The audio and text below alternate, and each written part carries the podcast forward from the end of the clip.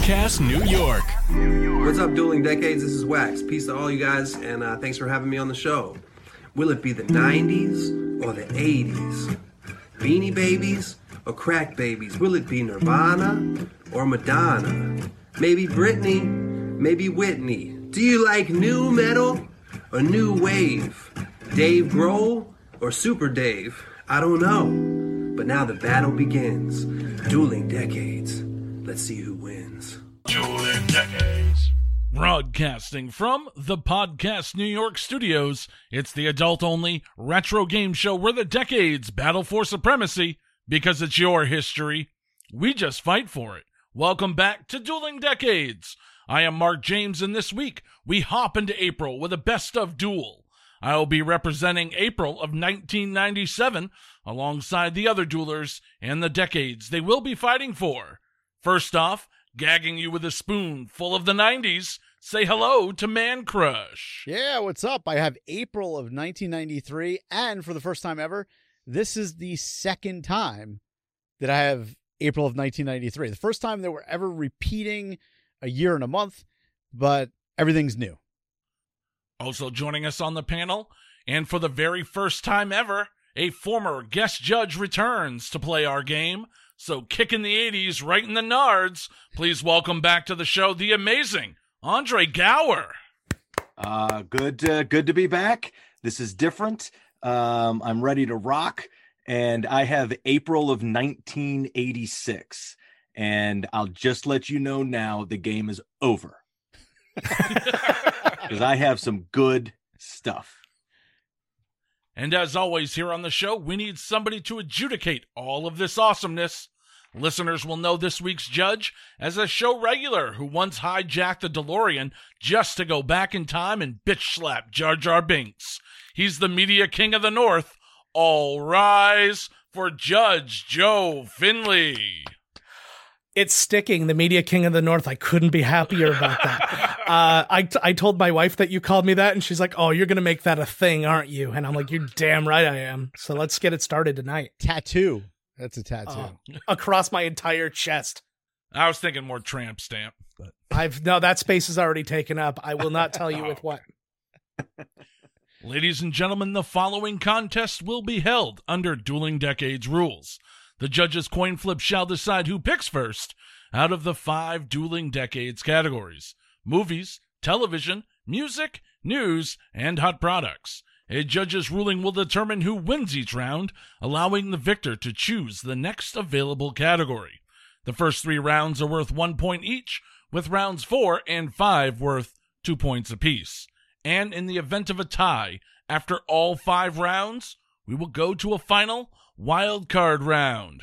Remember, duelers, to review the show, listen, subscribe, and play along at home. It's time for more Dueling Decades. So let's go right down to our judge, Joe Finlay, for the coin toss. All right. Well, as astute listeners may know, I've been judged one time before, and I downloaded an app, so I might flip a coin. And I have that app with me today, and I have a dollar piece on there, and you have John Quincy Adams as your heads. The Statue of Liberty is tails. So, Andre, let's have you call it in the air.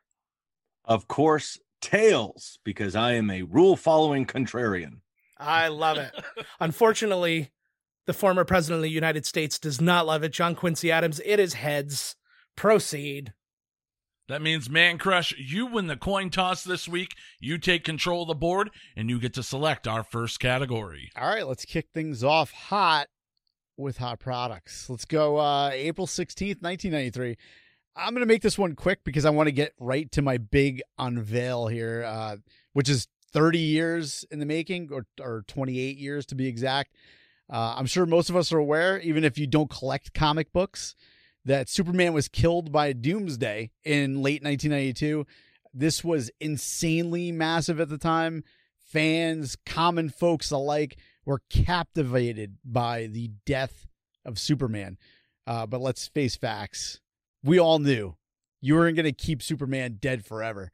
And even though this issue, it's marked June of 1993, it actually hit shelves in April of 1993. And looking through the archives, it looks like most places had Adventures of Superman number 500 on sale mid-April 1993. The ad I have is April 16th, so right around there. But much like The Death of Superman, which was a massive commercial success, I think it sold like 7 million copies, The Return of Superman, equally popular. Whether people were comic book fans or not, everyone was scooping up copies of this. The place that I bought my comics from it back in the day, it was this joint called TJ's Comics and Cards. And they couldn't even keep this in stock. And they had a limit of 2 per person. And I know that for a reason, and I'll tell you that in a minute. But much like The Death of Superman, which came in the, remember, it was the black bag and it had like the bloody Superman emblem. Yeah. Life After Death came in a similar bag, but this time it was in a white bag with the regular Superman emblem, much like this one right here. So not only do I have the comic book, I have the bag from TJ's Comics that I bought it in. It's a Superman shopping bag. This is what they did back then. And I have my 2 copies. And they're both pristine condition. We're going to go ahead and they have been open in 28 years. So let's open one of these suckers up. There was like a special like silver foil on one of the covers. I remember that one. Let's see if I got that. All right. Top's open. First time this thing is getting air. Dust. Is it the Snyder cut of the comic? Yeah, it's 900 pages. It's an encyclopedia, right?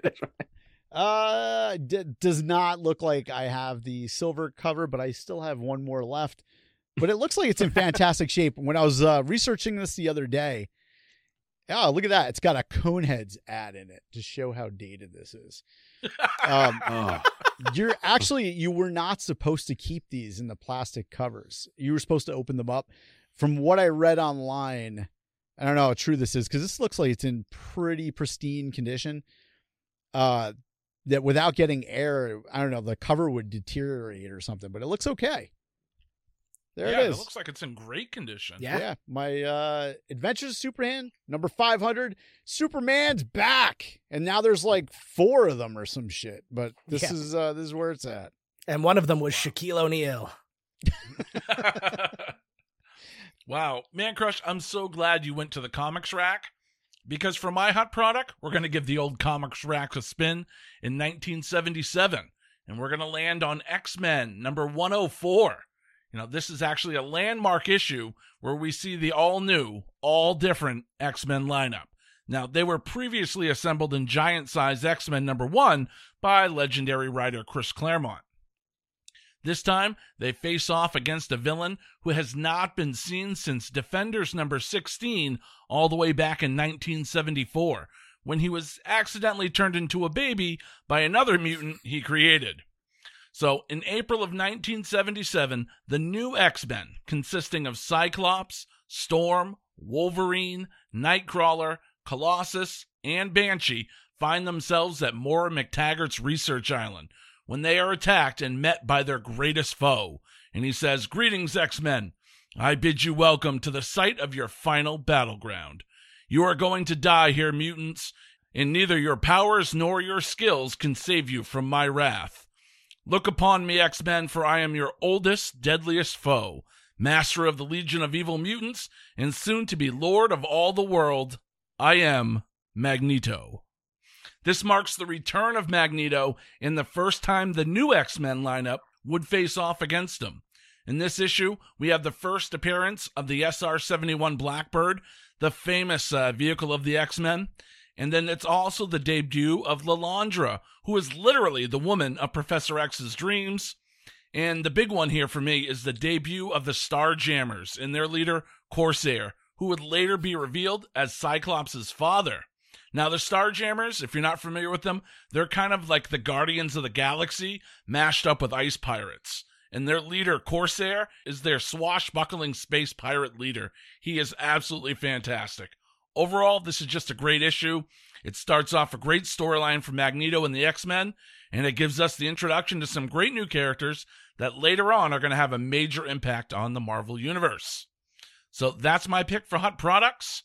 It is X-Men number 104, April 1977.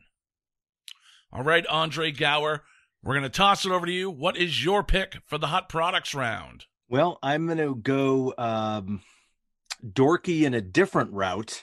No comic books for me in 86. I am going to go more tech pathway. Very nice. Awesome. And with the introduction of IBM's first quote-unquote laptop, the IBM PC Convertible, which was technically released in April of 1986. It ran on DOS. Nice. First version, because we're in 86. And a couple of the highlights is it was the first laptop computer made by IBM. First sold in April of 86, like I mentioned. It was the first laptop-style computer following the luggable IBM Portable, which was more like a briefcase, like that big luggage type thing. That I don't even remember seeing anybody. Successful businessmen walking around with that. No, this one maybe, but it was still so big they just put it on their desk and left it there. Right? And what it did is this computer introduced the 3.5-inch floppy disk. Ooh, man! So that was kind of cool to the IBM to theirs. Its key feature was that it had power management and the ability to run on batteries, which they hadn't had before. I don't 12 believe. Minutes. That's right. I think like some, that crappy flip-up LCD screen and a giant full keyboard and like a mini briefcase type plastic housing. I was trying to get some, it weighed 13 pounds. Nice. You can work out with it. That's right.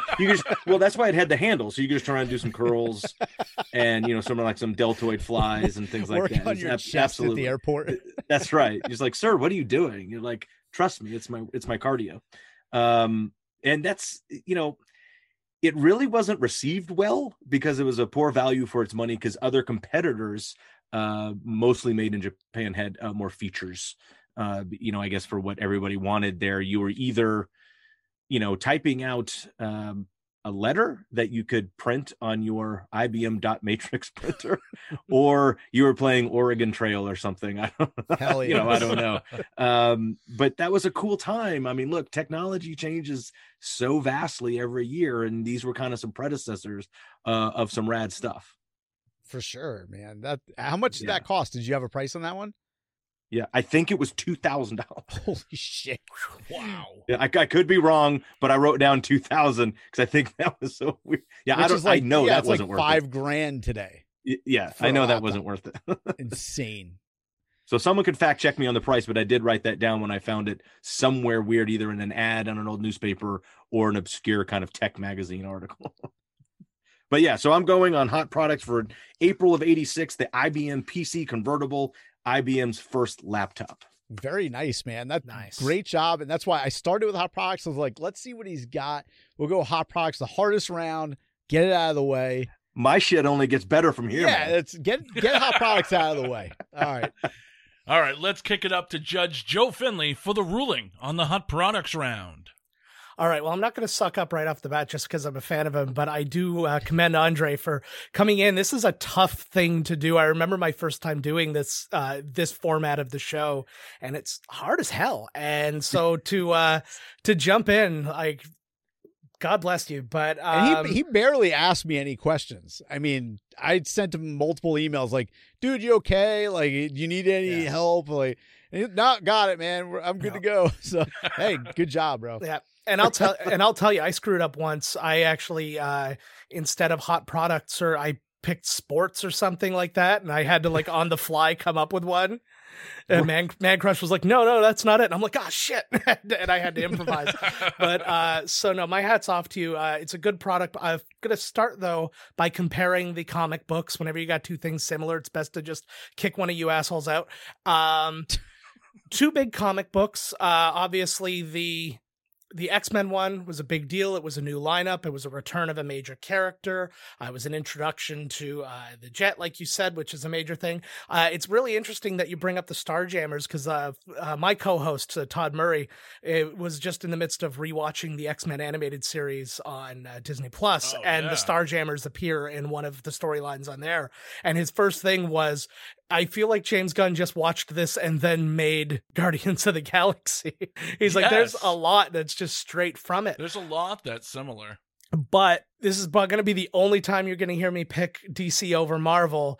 It's the significance of the return of Superman is just too big. Throw in the fact that when you're talking about a hot product, the person pitching it owns the product. Doesn't just own one, owns two. Two, baby. There's only one collector's item I own two of, and it's actually the Star Wars Force Awakens vinyl soundtrack, because they carved in a hologram so that when you play the record, when you spin it, you see a hologram of a ship going above it, and it's really cool. So my wife bought me one that I could open and use and one that I could keep sealed. So I know the importance of a collector's item like that, and you opened it for us.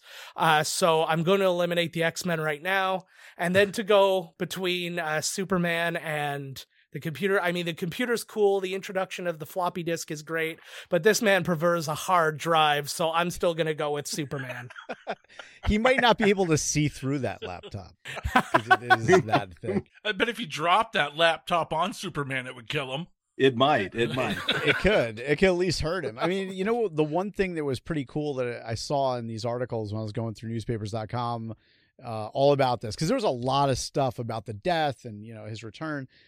This actually put DC ahead of Marvel for a little bit. I mean, obviously it didn't last that long because Superman wasn't even a top 10 comic at the time, but the market share shifted from 28% towards DC to 27% towards Marvel for that 16-month period. And it was basically all because of, you know, Supes. So it was pretty cool. And, you know, the other thing is everyone bought these and we had multiple copies because everyone thought, oh, man, in 30 years, this thing's going to be worth hundreds of dollars and I'm going to put my kids through college. Yeah, it's hundreds of dollars. Well, I mean, depending on how many you bought, I suppose. But yeah, this one right here, I looked it up on eBay. It's like $10, $5-$10. And if you have the silver one, it's obviously a lot more, the whatever the hell it is, the special edition one that was only in some of these envelopes, but I do not have that. All right, Mancrush, you pick up the very first point, but more importantly, you take control of the board. What category are we going with next? All right, this is a weird spot to pick this, but we're going to go movies in round two. We're going to go to April 7th, 1993. This movie right here, it was not up my alley in 1993, and you'll see why in a minute. However, this was like the talk of the town in the spring of 1993, and that's because there was a particular serious premise that surrounds this movie. And honestly, I am glad that I never watched this movie when it came out, because I totally wouldn't have cared about the premise as a ninth grader at all. And honestly, like I would have, you know, I probably only would have been in this movie for the nudity. I'll be honest. That's the only reason I probably would have liked it. But our favorite movie experts of yesteryear were split on this one. Roger Ebert, he actually gave this flick a thumbs up. So take that for what it is. If they both had given this a thumbs up, we'd probably think it was shit. So the fact that they were split on this one, we might have something here. And I watched this movie last night for the first time in my life. And as a married 43-year-old, actually, I'm still 42 for a couple of weeks, but we'll give it. Oh, I'm 43, almost. But it kind of hits home, you know. And I went in thinking that this is probably it was going to bore me, but I was actually pretty enthralled. I watched the entire thing, and I was like, "Holy shit, this is not bad." At the box office, this movie it absolutely cleaned up for a drama. This movie brought in $267 million worldwide, which is nearly $500 million in 2021. And it took home the coveted Best Kiss at the MTV Music Awards, so you know this shit's good. But on the flip side, it also won 3 Razzies, which I feel like they weren't warranted, but they got Worst Picture, Worst Screenplay, and Worst Supporting Actor. I mean, sometimes I think they just do it just to get some press, because it doesn't make sense. This is one of the first times we get to see Woody Harrelson play a serious starring role in a movie. You know, I know he was in White Man Can't Jump, but it's a little bit more serious than that. You got Robert Redford, who's exactly what you'd expect of an amazing actor. And then you have Demi Moore, who's absolutely stunning in this movie. Like, gorgeous. In the 80s, I thought Demi was all right, but damn, she is hot in this movie. There were a lot of names that were associated with her role. They had Nicole Kidman, Andy McDowell, and even Julia Roberts was in the running for this one. Woody was like the 40th choice for the role. They initially offered this one to John Cusack, Charlie Sheen, and Tom Cruise. The three of them turned that down. And then it was also rumored Val Kilmer, Johnny Depp, and Tim Robbins. But that's it. I think they nailed this one in casting. So if you're in the movie, or if you're in the mood for a movie that's based on a book about billionaires who get whatever they want, you got topless Demi Moore, Woody as a miserable cuckold, Billy Bob Thornton playing a jobber, bizarre cameos by Billy Connolly and Rip Torn, porn star Randy West playing Robert Redford, unnecessary lipstick smearing, a remake that was snuffed because of the Me Too movement, and the age-old question, would you let your wife have sex with an old billionaire for $1 million? If you do, do yourself a solid and go check out Indecent Proposal. Very good. I was more of a honeymoon in Vegas type of guy than Indecent Proposal, but yeah. When was the last time you watched? I never watched it. And I think I'm looking at your reactions in the movie. That was mine going into this, because I did this once before. I had 1993, April 93, and I had a totally different movie that I loved. So going into this one, this wasn't exactly the movie that I would typically pick. Right. But watching it, I was like, I kind of felt for Woody Harrelson in this movie. It's pretty fucked. Well, Mancrush, you know, you picked a movie you wouldn't typically normally pick. I kind of did the same thing. So we're going to go over to the Tampa Tribune, April 28th, 1977, and we get this nice big ad just above the fold that says, Saturday in Tampa at 8 o'clock, you can see the next big smash comedy before they see it in New York, Los Angeles, London, Paris, Rome, or anywhere else in the world. Special Hollywood preview in big, bold letters. All right, so let's go over to the next day's newspaper, where an article read, Sneak preview misleading. A spokesperson for United Artists confirmed yesterday that an advertisement placed in the Tribune promoting an exclusive special Hollywood preview was a little misleading.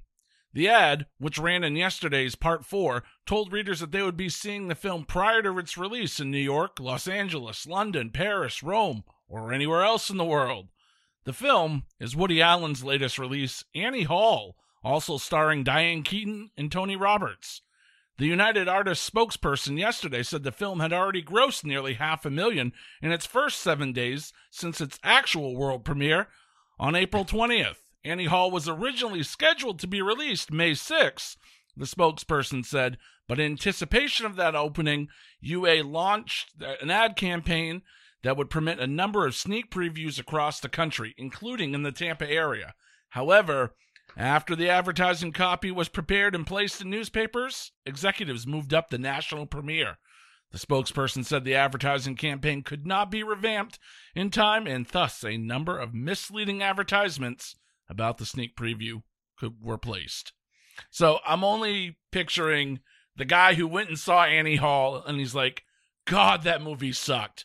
All right, next week, man, there is a special preview. This is going to be great. He goes, he sits in the theater, lights go down, camera rolls, it's fucking Annie Hall again. Son of a bitch! Well, Annie Hall would go on to earn a little bit more than the $500,000 it started off with, grossing $36 million worldwide, but Annie Hall's success was never really based on dollars. The film would win 4 Academy Awards, including Best Picture, and become one of the best-loved comedies of all time. In his 2002 book, Roger Ebert added it to his great movies list and commented with surprise that it has an instant familiarity despite its age. So I give you Annie Hall, April 20th, 1977. I like how we both brought like romance movies, which we never do, ever. Weird. All right, well, let's go over to Andre Gower for the movies round. I had two to pick from, going up against Indecent Proposal. Wow. And going up against, what was your crappy movie, Mark? Oh, yeah. Annie Hall. Ever the Salesman. Both are very hard to get, like, to get through for different reasons. Yeah. In this personal opinions mine. Yeah. I remember Indecent Proposal. That was a tough time. It's a tough watch, but not because it's a bad movie. Because no. It's a well done movie. Yeah. That's why it makes you feel as just really. It's torn. A gut punch. It's a gut punch. For sure. It is, and you don't feel torn. You feel gut punch because they make the wrong decision. Yeah. Yes. And but you know, I guess $1 million wins every time.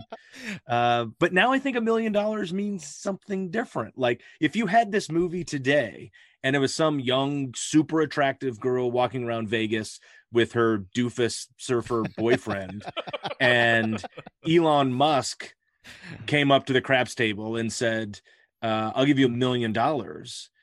That TikTok influencer kind of really attractive girl would be like, I made $1 million last month, dude. And right, how about 10 million? I didn't have to get icky with you. So the tech billionaire would really have to up the game. Annie Hall can't be updated. It's just people walking around being annoying that they're never going to get together. It's just total wish fulfillment of people that just shouldn't know one another. With that said, I'm going campy, funny, kind of other route because this isn't a giveaway. This is not my wild card helper, but I didn't have a lot of choices. April's a tough month. Yeah. It's unless it's an Easter weekend kind of release or something, but they wait for the big ones for July 4th, Memorial Day, July 4th, going into the summer, with big blockbusters. And 86 was a giant year for movies. Only to be topped by 87. No bias there at all because our movie bombed.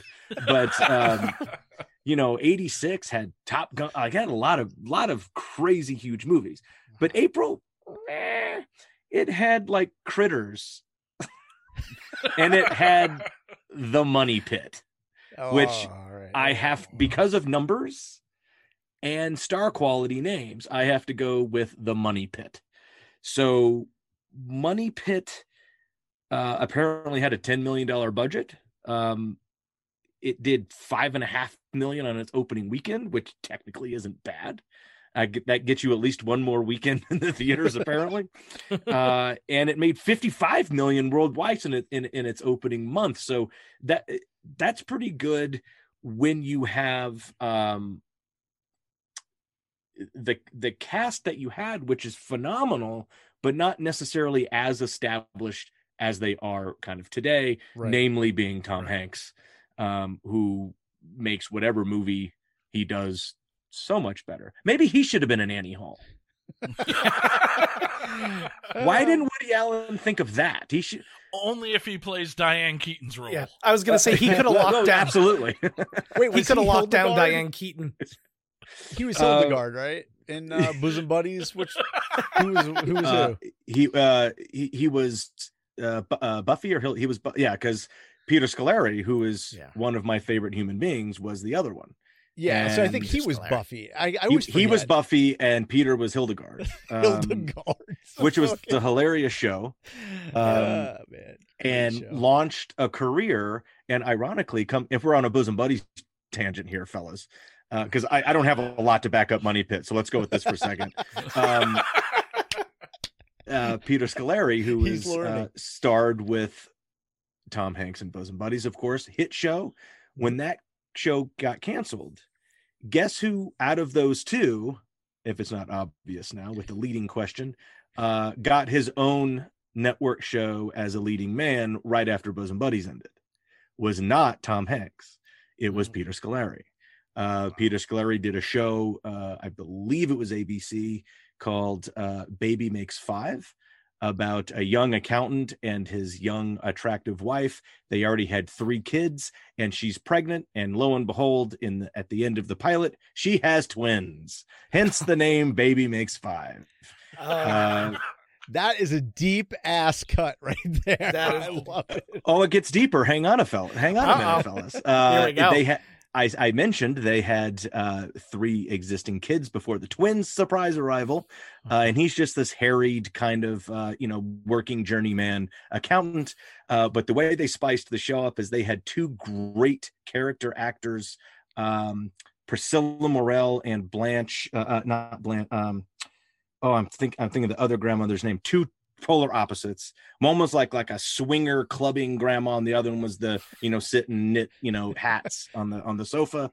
They were fantastic, at odds with each other, and then they brought in great recurring roles with Eugene Roach and Joe Regalabuto, because Joe Regalabuto was a New York theater buddy of Peter Scolari's, and he brought his buddy in as a guest spot and did one of my favorite kind of scenes in any show ever, because he's always having, it's almost like Chevy Chase on SNL. He's kind of having always sexy talk on the telephone at his desk. And he hangs up, and Peter's character is always living vicariously through him. He's like, "Who was that? Some new date?" He's like, "No, that was my cleaning lady." And so it was just hilarious. And then Joe Regalabuto, shortly after Baby Makes 5, only went 1 mid-season replacement season, jumped on Murphy Brown and became Joe Regalabuto. So this was a launching pad for that. I did mention the 3 other kids. The younger daughter was Brandy Gold, who was obviously Missy and Tracy Gold's younger sister and my agent's youngest daughter at the time. The middle sister was none other than the redhead awesome force of Jenny Lewis, who is a big rock star now. And the 10-year-old son was, of course, me. That's awesome. I was like, how that? Would you read his autobiography? Like, how of this obscure show that no one knows? No, I was there. But what was cool about that is, his buddy Hanks and all these other cool actors, would come by and hang, because Peter's on a huge network show and no one else is. They're all working actors, right, or starving actors. But this was a great experience for me, because Peter was, he's a performer and kind of a circusy guy, and he's a master juggler. And that's how I know how to juggle, because Peter Scolari taught me on that show. And we used to warm up the audience and perform during breaks. And Peter, because of that show, was the reason I got to do the show Circus of the Stars twice, because he brought me over there to that, and we got to do that. So that was pretty cool. Now, back to my... So I'm hoping to sway the judges with that awesome background tangential story, because the Money Pit sucks.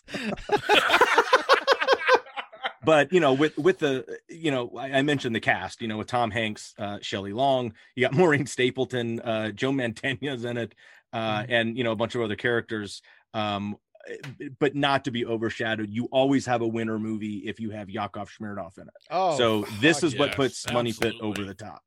And I think it just goes, if you go back and watch Money Pit, Shelley Long, huge at the time, big TV, TV career, starting with, everything else, but, obviously Cheers. And then Tom Hanks, they were a great duo. Oh, yeah. And, Money Pit, we were all kids when Money Pit came out, so it didn't really make sense. We just thought, why would you buy a shitty house? Yeah. But then you grow up and you buy houses and you're like, inspections. Yeah, got it. Yeah, see, I can't watch Money Pit for the same reason Mancrush can't watch Indecent Proposal. That's what I was just going to say. They completely tie together, because, when you watch that as a kid, you're like, who gives a fuck? But when you watch it as an adult, both those movies, you get punched in the gut, because you're like, oh, man, that's tough. Like, what do you do? That's right. And with Money Pit personally, I had more of a successful venture, but I bought and gutted and renovated a house on my own as well. So I feel the pain, but I had a much better outcome with it than they did. That's and brilliant. I didn't have a tub fall through the the 2 floors. Knock on wood. But I did the only way I could get the existing old 90s jacuzzi tub out of the master bath is I had to chop it up with a Sawzall into pieces. So there you go. All right, Joe Finlay, let's kick it up to you for the ruling on the movies round. Wow, it's actually a really tough one. They are all coming from really different standpoints. They're all very different movies. Annie Hall. Yeah. Oh, okay, fair enough. But Annie Hall is one of those ones that people always look back on as a classic. I've never really got Woody Allen, and it's only aged poorly thanks to, things we know. But I don't know. He's one of those guys where it's like, you see a movie and it's like the really weird looking guy with the really hot girl, and you're like, why are we doing this? Like King of Queens? Anything with that. That was a huge early 2000s trope. I mean, look, according to Jim, King of Queens, it was a thing. Mm-hmm. Yep. Oh, absolutely. And it just happens over and over again. And I'm just like, I don't get it. And I mean, his humor was never my humor, with the exception of Bananas, which I really enjoyed. So great. Okay, Annie Hall. Sorry. Fuck off, Mark. No, not fuck off, Mark. That was, I would say, like, from classic perspective, he brings the biggest movie. But I just didn't care. And then you look at Indecent Proposal. I think that more people probably know Indecent Proposal as the reference that other people are using in their own movies than they even are aware of the movie. They're like, oh, this is an indecent proposal situation that's going on or whatever, and not even clicking into the fact that it is this movie that they're talking about. Not everybody, but it's a thing as well. Money Pit, I loved. It is full of these like kind of iconic comedy people and whatever, and Tom Hanks is amazing, and this is before he just skyrocketed to the moon. It's a movie I've seen, of all of them, it's the one I've seen the most, but again, it doesn't maybe have the legs. So what I have to do is I have to go with the movie that I am taken back to the most, and that would be through that reference. And I'm going to have to go with Indecent Proposal on it, because It's like, of all the people too, like, and of all the movies that, made that reference or spoofed that bit, one of them was a Woody Harrelson movie, Kingpin, when Chris Elliott does the Indecent Proposal. And it hurts me a lot, because I know that my wife would take that deal for a 15% off coupon at Bed Bath & Beyond. But, yeah, that's what I got to go with. Dude, it's I can't complain. Though. I can't go. It is a much better movie than the other two. But we're hamstrung by the month that we get. That's right. That's the tough thing, man. You got the cards you're dealt. Now, Joe, does it sway voting for me in the future if I bring a Woody Harrelson story up that sort of ties in with his time on Cheers, which was shot on the Paramount lot while I was shooting a show called Mr. President right down the street on the Paramount lot. I was on stage 19, which used to be the Happy Days stage, which happened to be right next to Webster. But at lunch, if you've ever been to the Paramount lot, behind the big like fake sky kind of mural wall is like a storage area. And there's this huge, pretty well-made half-court basketball court. And me being a basketball player, of course, we used to play at lunchtime, and I would play almost daily 3-on-3 with Woody Harrelson. Oh, that's amazing! Do I win? Yes. Yeah, I'm putting all the points on the board. All I've got is stories. Except for my next stuff. My next stuff is pretty good. It's gonna be hard to compete with my next stuff. I'm gonna be honest. That one, I mean, given my mood, I could have gone any way on any one of those, because like I said, Annie Hall is definitely the most classic of it. I would say that of the three movies, the one I enjoy to watch the most is Money Pit, but then it's just that, that reference where it's, what Mancrush says all the time, it's got legs, baby. And I mean, it's a tough, and it's got Redford. I mean, which, this was sort of shortly before he started phoning it in, even though he was still good. Yeah. Yeah. I mean, he had Hackers, then he had this, and then kind of just didn't. I can't even remember. You mean Sneakers? Sneakers. Yeah. Sneakers. Yeah. Oh, such a good movie. I love Sneakers. I always liked him in everything. Movie. Lions for Lambs, again, you could kind of tell he was phoning that one in, and still I'm like, he's kicking the crap out of everybody in this movie. Yeah, he's amazing. And before we get to the next round, 7 degrees of Andre Gower. Uh-oh. I just missed this one. March 31st of 1993, they recorded the final episode of Cheers, where Shelley Long came back for that. Right. And I read this whole article because it was actually, the article was released in mid-April. So I had to keep digging to find out when they actually filmed this. And it was the last day. So it was completely out. But what you're saying is that's not your TV choice. No. It's not my TV choice. But it was, they were saying it was very ho-hum. Nobody was very like, is touchy-feely? No, not touchy-feely. Like they weren't very loving to one another, according to all the articles. They just didn't give a shit. They were like, all right. Oh yeah, no, I bet it by that time. I think there were so many big, I don't want to say egos, but big orbits. You know, a lot of gravity with individual, right, celestial beings. Right. By the time that show ended, including probably Woody, but even all the other, George Wendt and John Ratzenberger and Rhea Perlman and all that, who we would see each other all the time at lunch, like in the commissary and stuff. And I remember the first time I ever met Danny DeVito, I'm 14 years old doing a TV show and I've never been tall. And I turned around and I was like, who's this guy standing as Danny DeVito and Rhea Perlman and their kid? I was like, who's in the stroller? Is that Danny's? I was like, wait a minute. And so Cheers was a huge show. Yeah. And ironically, again, my tangential stories is all I have here, folks. But when I was doing that show, Mr. President, it starred George C. Scott, who had come to television for the first time ever. And the show was produced by Johnny Carson and Ed Weinberger, who was one of the biggest names in television. And George C. Scott, I guess his openness to do television was just, I'll do television if I'm the highest paid actor ever in the history of television.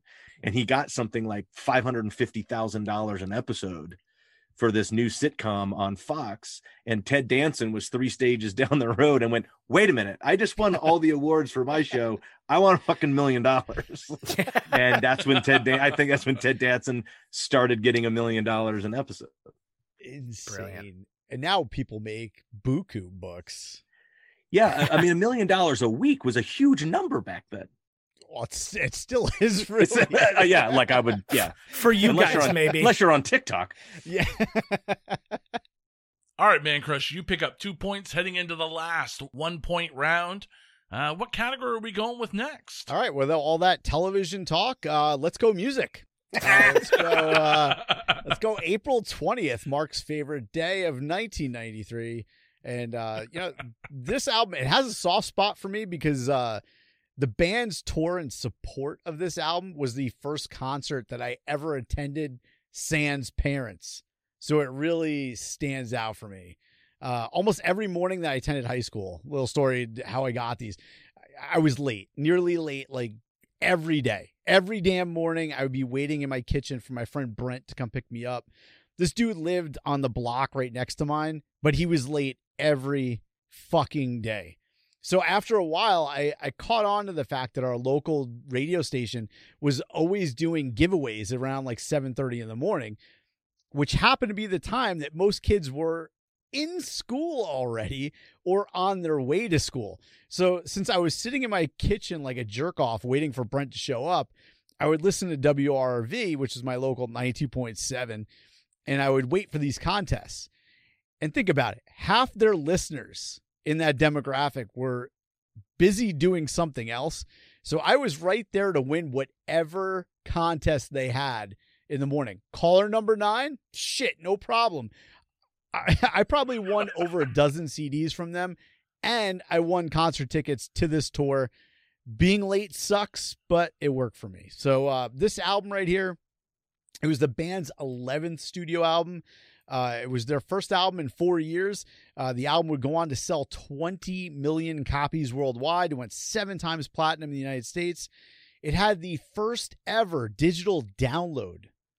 It was from an unreleased track called Head First, which I think was a Brent selection. Not Brent, the dickhead that was always late picking me up from school, but Brent Hand from Hysteria 51. Right. I think Yeah, I think last year it might have been the episode with Rhonda Shear on it.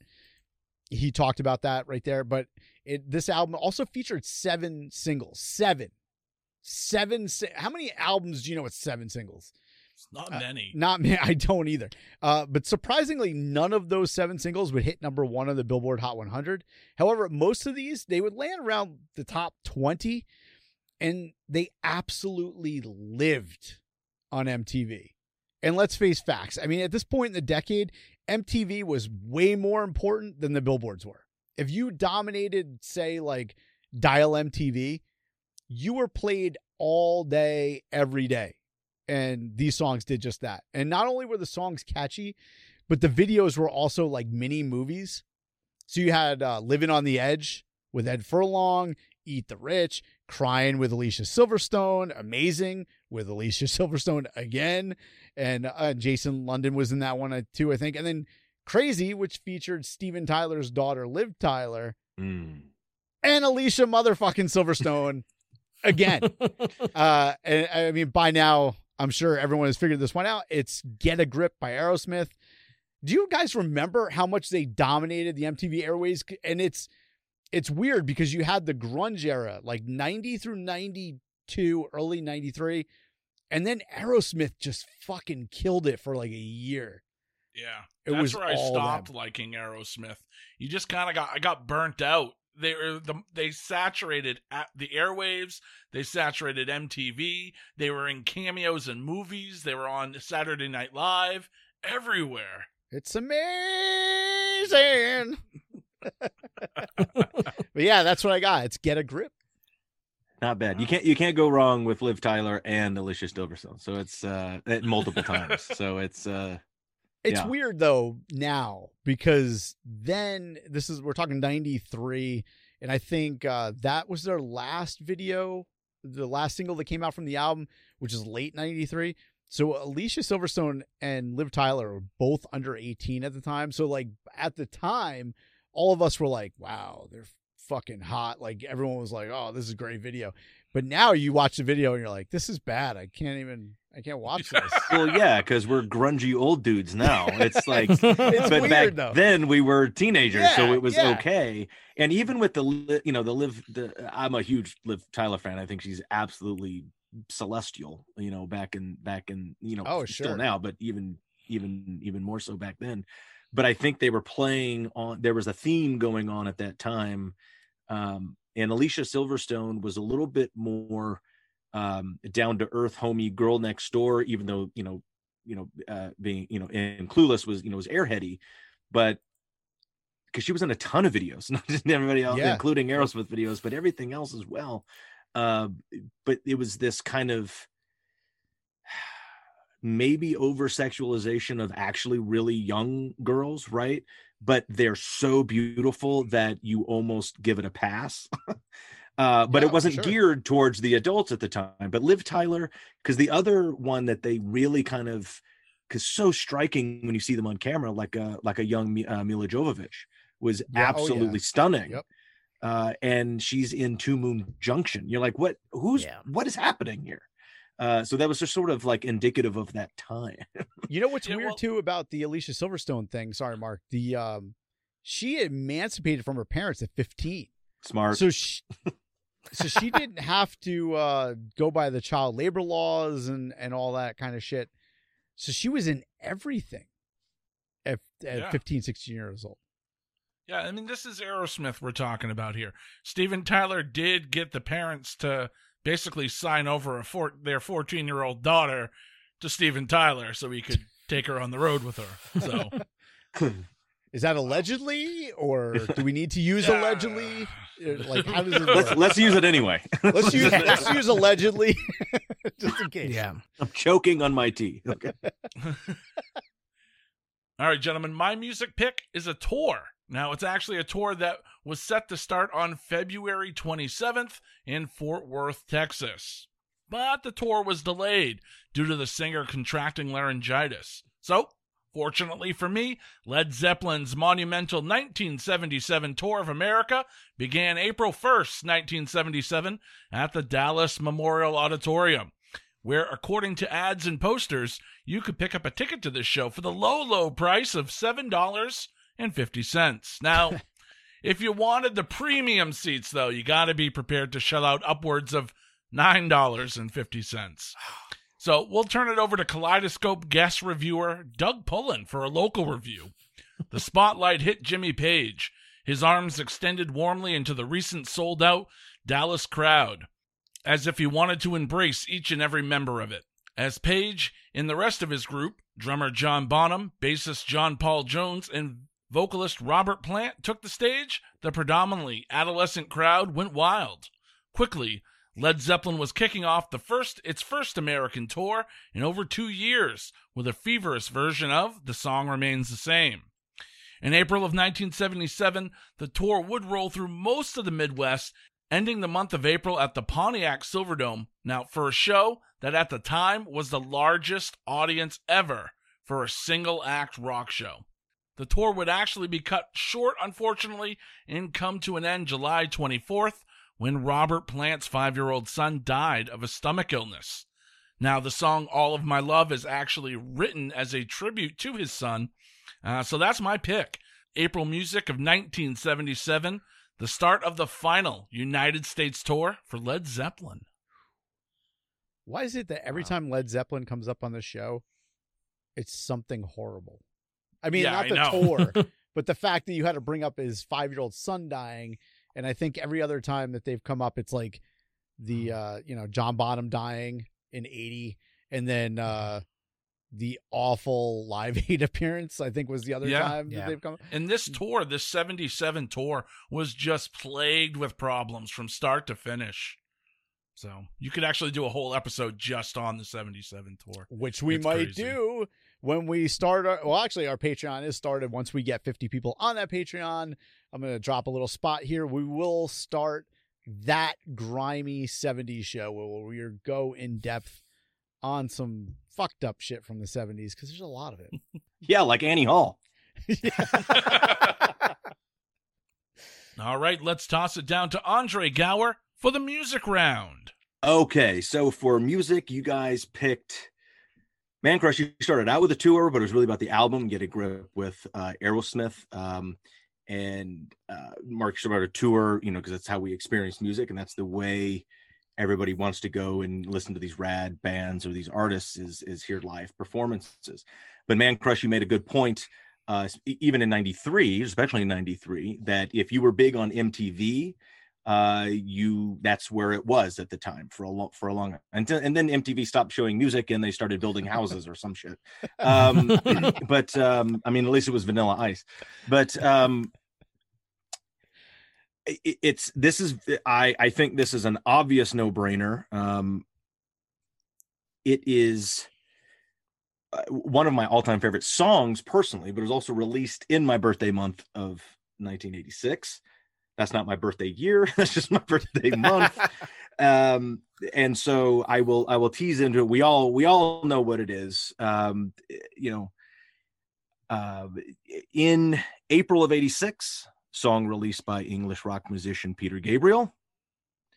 It was released as the lead single from his 5th studio album, So, on 21st of April, which happens to be my sister's birthday. Mine's the 27th, in case anybody wants to send me $100.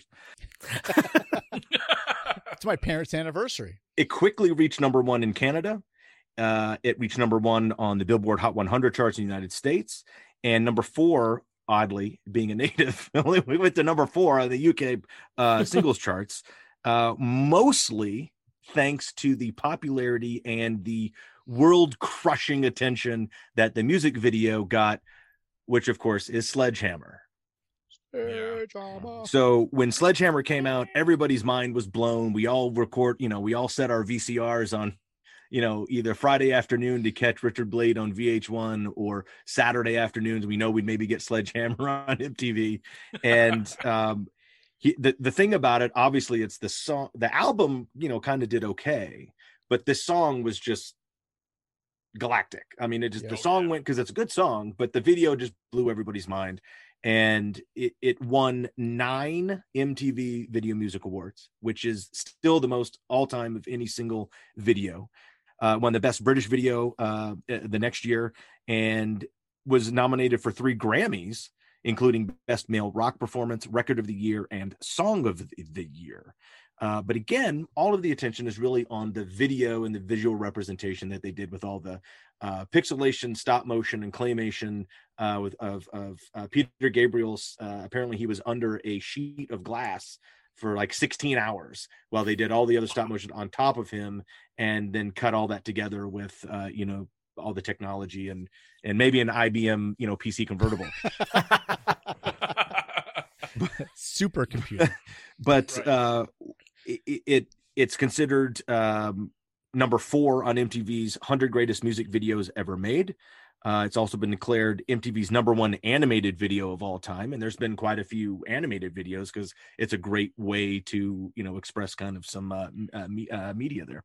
It just, you almost don't even need the stats. But something that's really cool is in that year, it was nominated for British Single of the Year. It won British Video of the Year. Again, it's going to be all videos.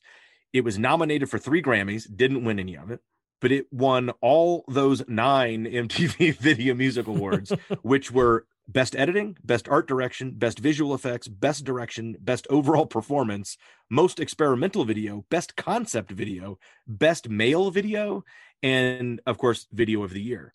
But what's also rad is that it was nominated for Best Video of the Year at the Soul Train Music Awards, which means the video everybody liked. Yeah. Sure, yeah. So it's it peaked as a song at number 1, like I said, very quickly on, let's say, just call it US Billboard. But like you said, Mancrush, if you're on MTV killing it, Billboard doesn't really matter, except for that helps with sales and, radio play. But this thing was crushing it everywhere. And so it went on, to number 1 at 3 or 4 different U.S. Billboard charts all at the same time. So my music choice from the album So is Peter Gabriel's Sledgehammer. There you go. Won't you call my name?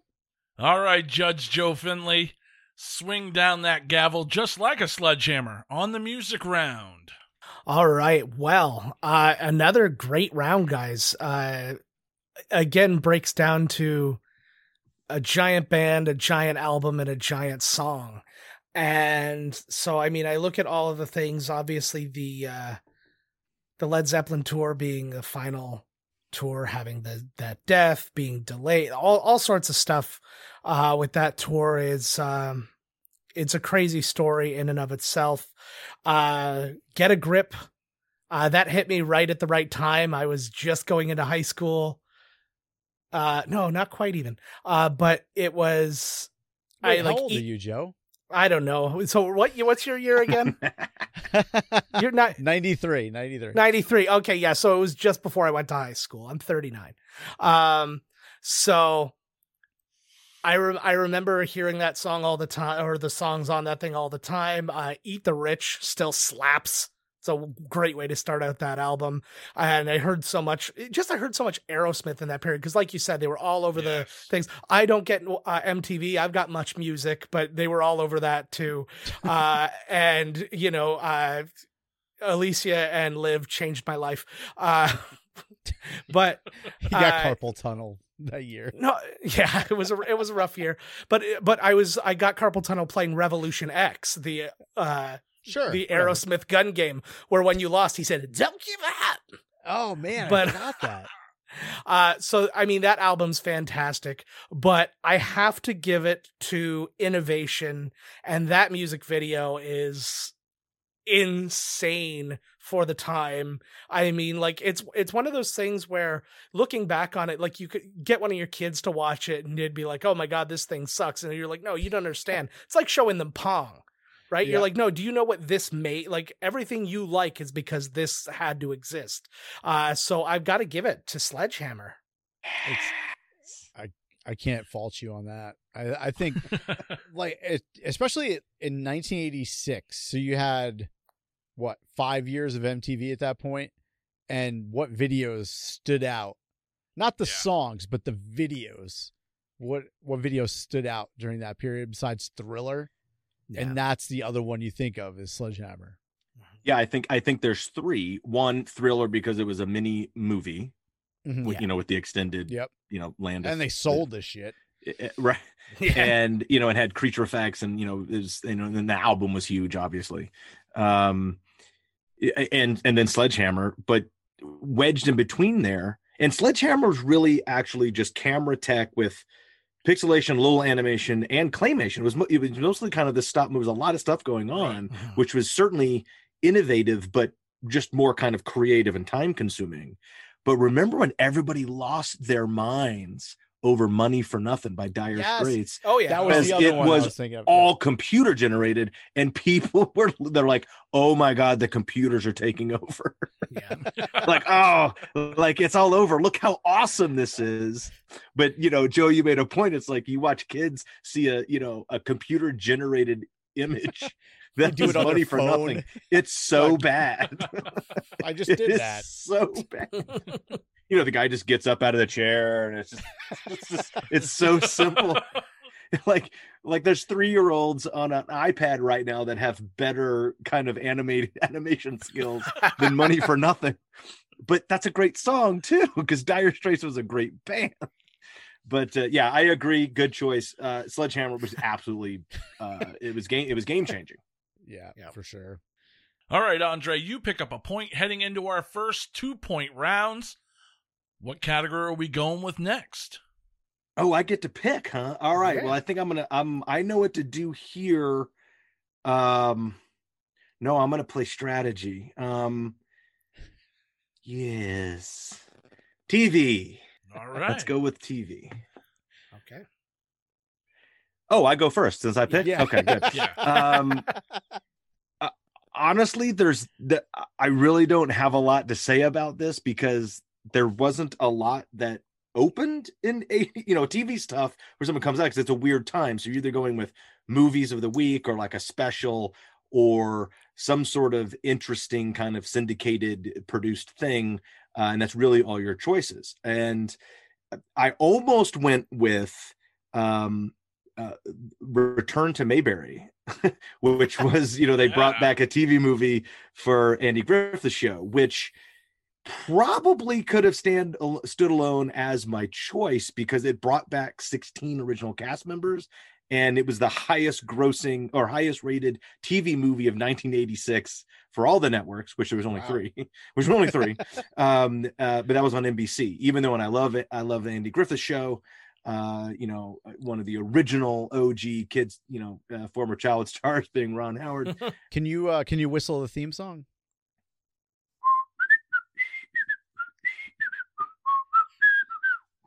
Yeah. And if you don't know, Mayberry is actually a fictional town, of course, on like the Universal lot, but it's formed after a town in North Carolina called Mount Airy off of Highway 77 by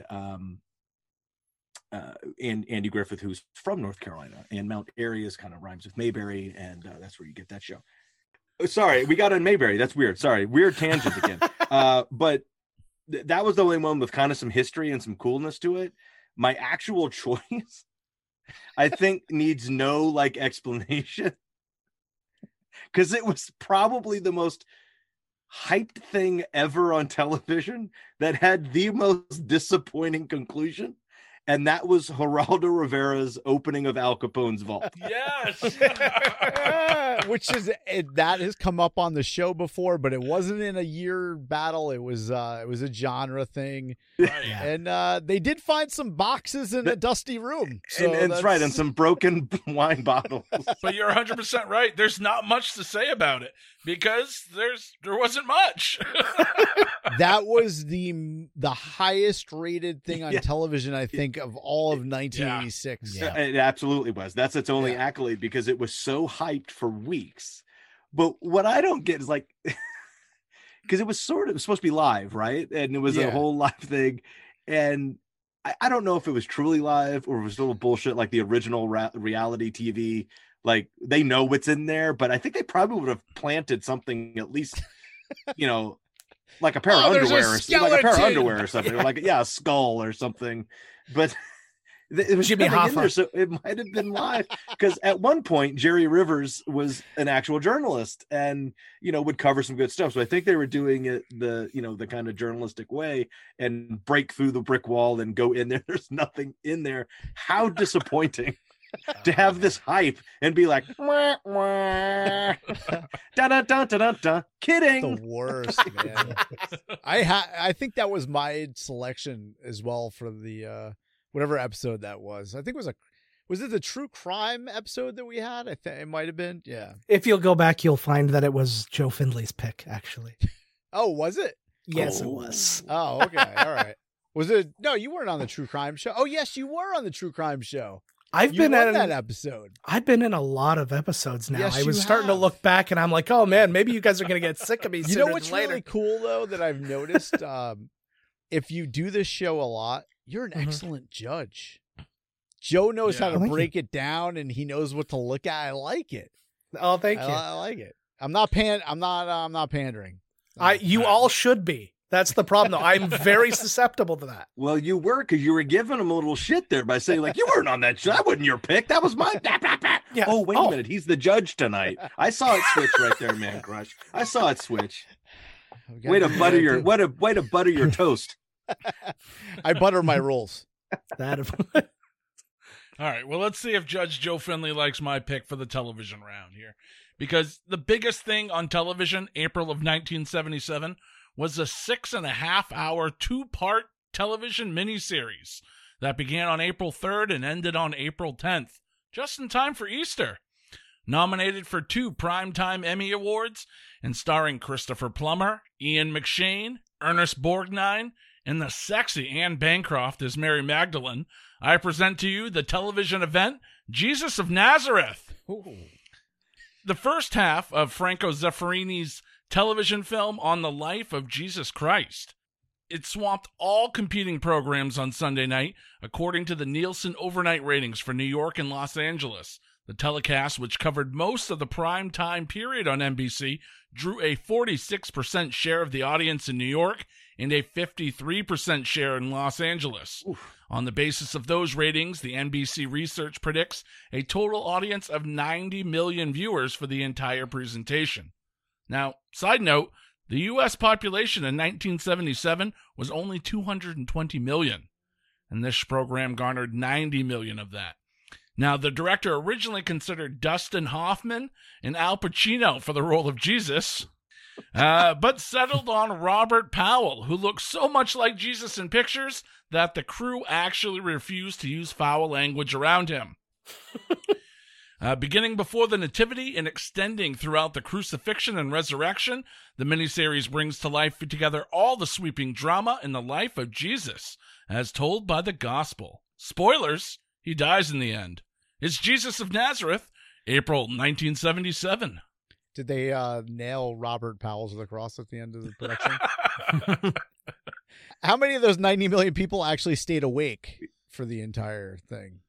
Yeah, I would have had higher ratings with Pacino. Yeah.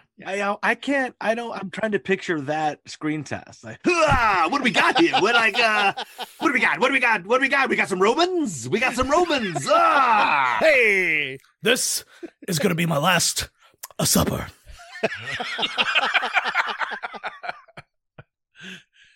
All right, Mancrush, let's hear what you have for the television round. Oh, man, I could not be any different than both of your selections.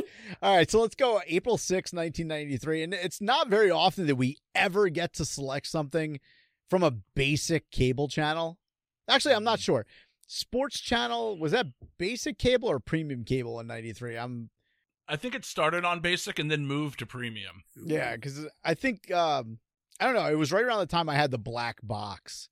But we used to watch if the Mets games weren't on WPIX, they were on Sports Channel and we got it. So I'm not really sure. Anywho, this show, it was launched on a Tuesday night at 6 p.m. on a regional Philadelphia feed for Sports Channel America. This is a pretty deep cut. I mean, not on a major network, not a national feed, and on before primetime. So it sounds like this has the makings to be a real gem. Such a deep cut. I mean, newspapers.com, the TV listings from 1993 didn't even show the correct name of the show. I'll take that back. It's correct, but it's not the name that we knew it as. I'm always looking for wrestling when we look at TV listings. Again, like we mentioned last week, usually every night, except for tonight, we do our TV listings on Facebook, where we go back and we pick a selection in time and we put, you know, 6 different programs and let people see what was on television. And I'm always looking for wrestling when we do those. And if you want to check that out, www.facebook.com/duelingdecades. There's almost 80,000 people on there now. It's blowing up. So go and check that out. But I'm sure wrestling fans know this, but maybe some others don't. So prior to Extreme Championship Wrestling, the name of the company was actually Eastern Championship Wrestling. And in the early days, before Paul Heyman took over, or Paulie Dangerously, whatever you want to call him, ECW owner was Todd Gordon. He had the late Hot Stuff Eddie Gilbert. He was running the show and he was doing all the booking. So technically the name Eastern Championship Wrestling is the correct name in the TV listings for what I found.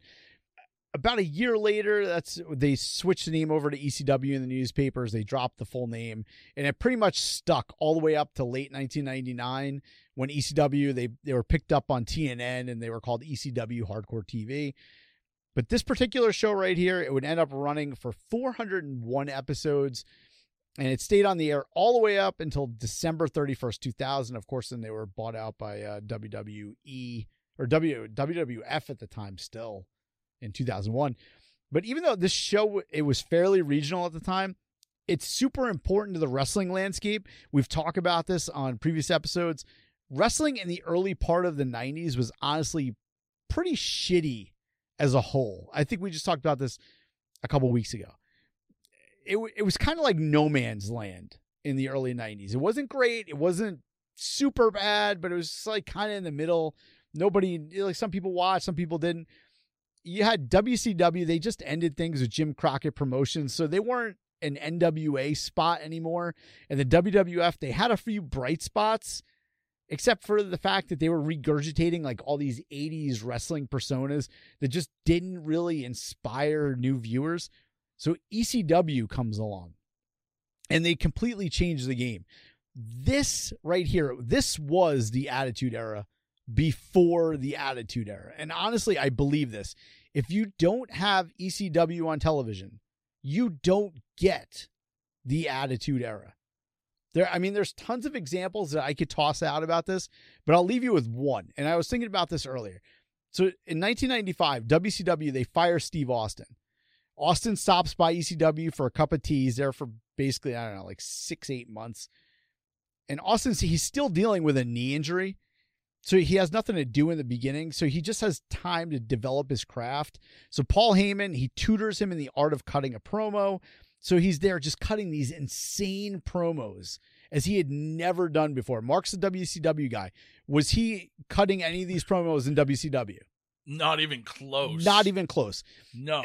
And he basically develops like this whole stone cold persona during that like 6 to 8 month period while he's in ECW. He doesn't call himself Stone Cold, but he's building it right there. This is the foundation for that whole thing. So I look at it like this: without ECW on television, do you get Stone Cold Steve Austin? And if you don't get Stone Cold Steve Austin, do you get the Attitude Era? If you don't get do you have the Monday Night Wars?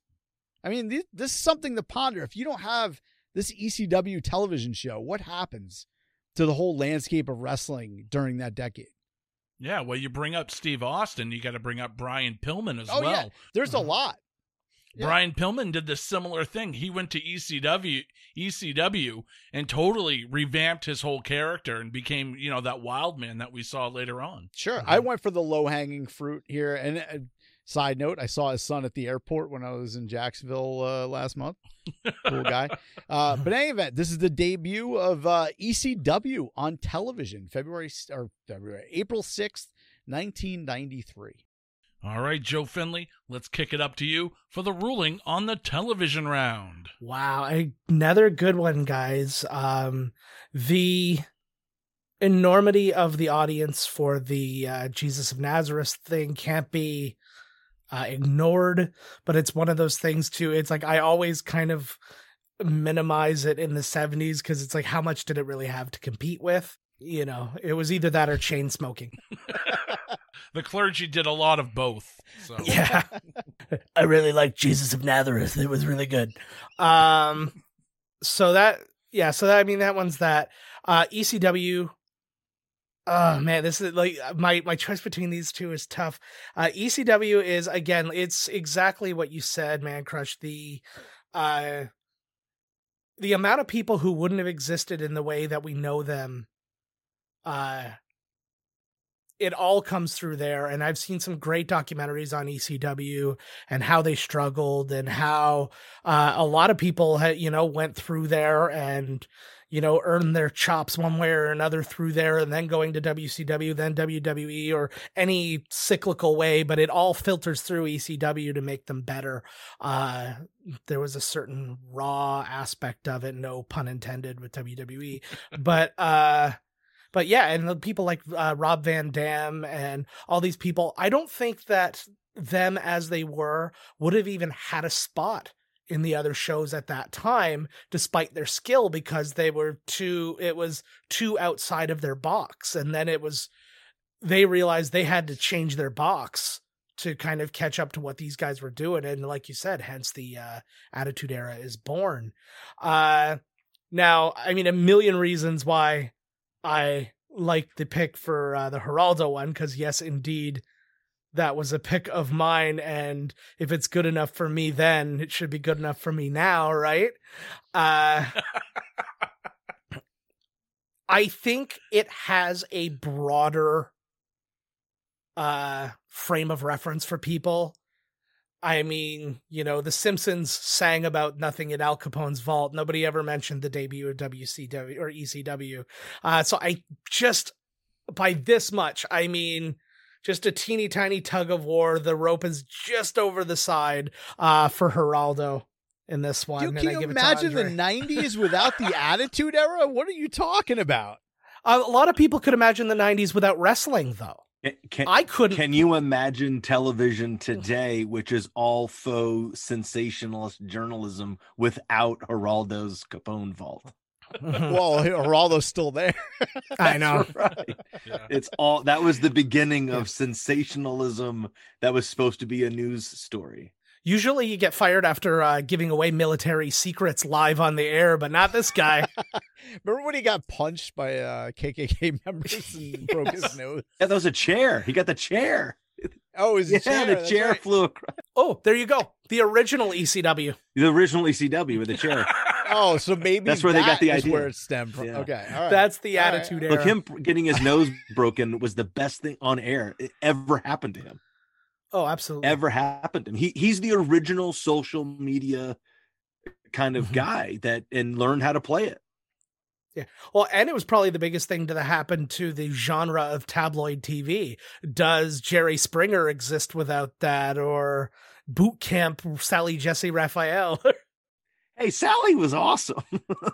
Sally, they were, I mean, they all have their place, but it's just, as it developed, everybody kind of started doing the same thing. Donahue tried to do it right, and then Oprah came in and did it right, but better and more attractive to a bigger audience, which was actually your daytime audience. And so those two kind of battled, and then she crushed him. Yeah. So they had to, but that was legit stuff. Those were real, the other channels had to go the other way. I think Andre should lose a point there for not bringing up Ricky Lake.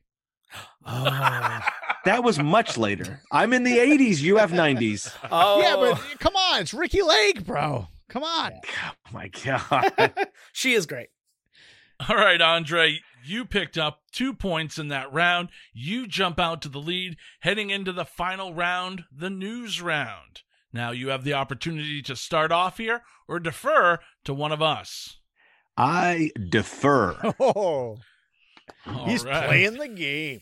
All right. All right, guys. Well, I'll start off the news round. And my news story I found tucked away on page 23 of the Daily News in New York, April 26, 1977.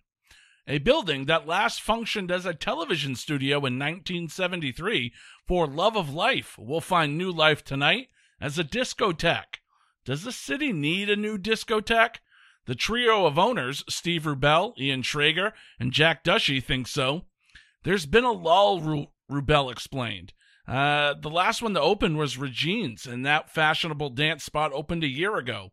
Actually, the day that Rubell made that statement, yet one more discotheque opened, Sybil's, in the New York Hilton. Anyway, get ready for Studio 54, a former CBS studio known as Studio 52.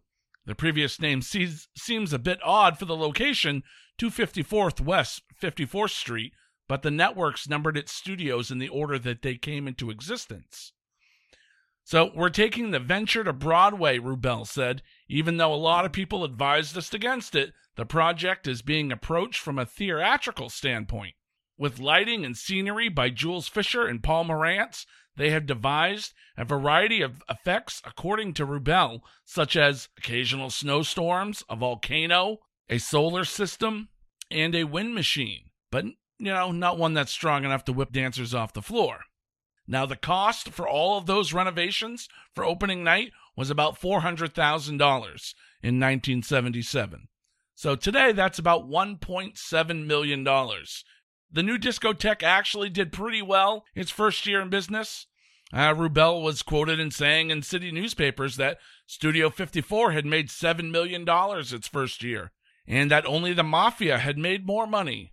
This, though, unfortunately got the attention of the IRS, and shortly after that, the nightclub was raided, and Rubell and Schrager were arrested for skimming $2.5 million.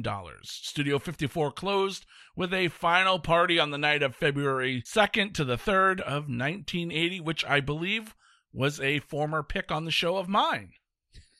Bringing it back. That's what I got for the news round, the opening of Studio 54, April 26th. 1977. Wow, I didn't realize that. So it was only open like 2.5 years, huh? Yeah, well, that was the initial run.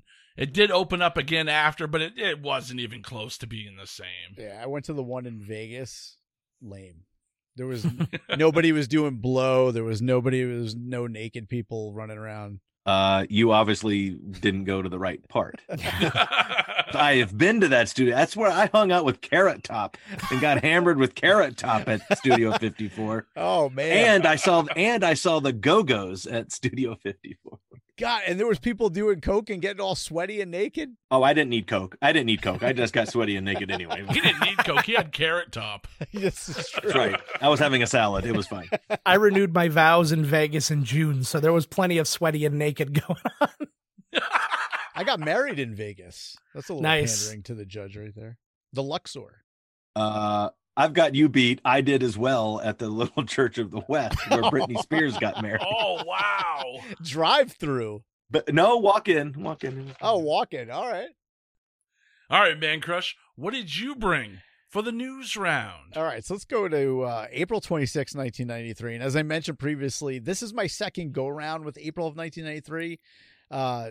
Like I said earlier, no repeats. There was plenty to choose from this month. So before I may get accused of bypassing a huge news story, please go back and check out the last time I had April of 1993.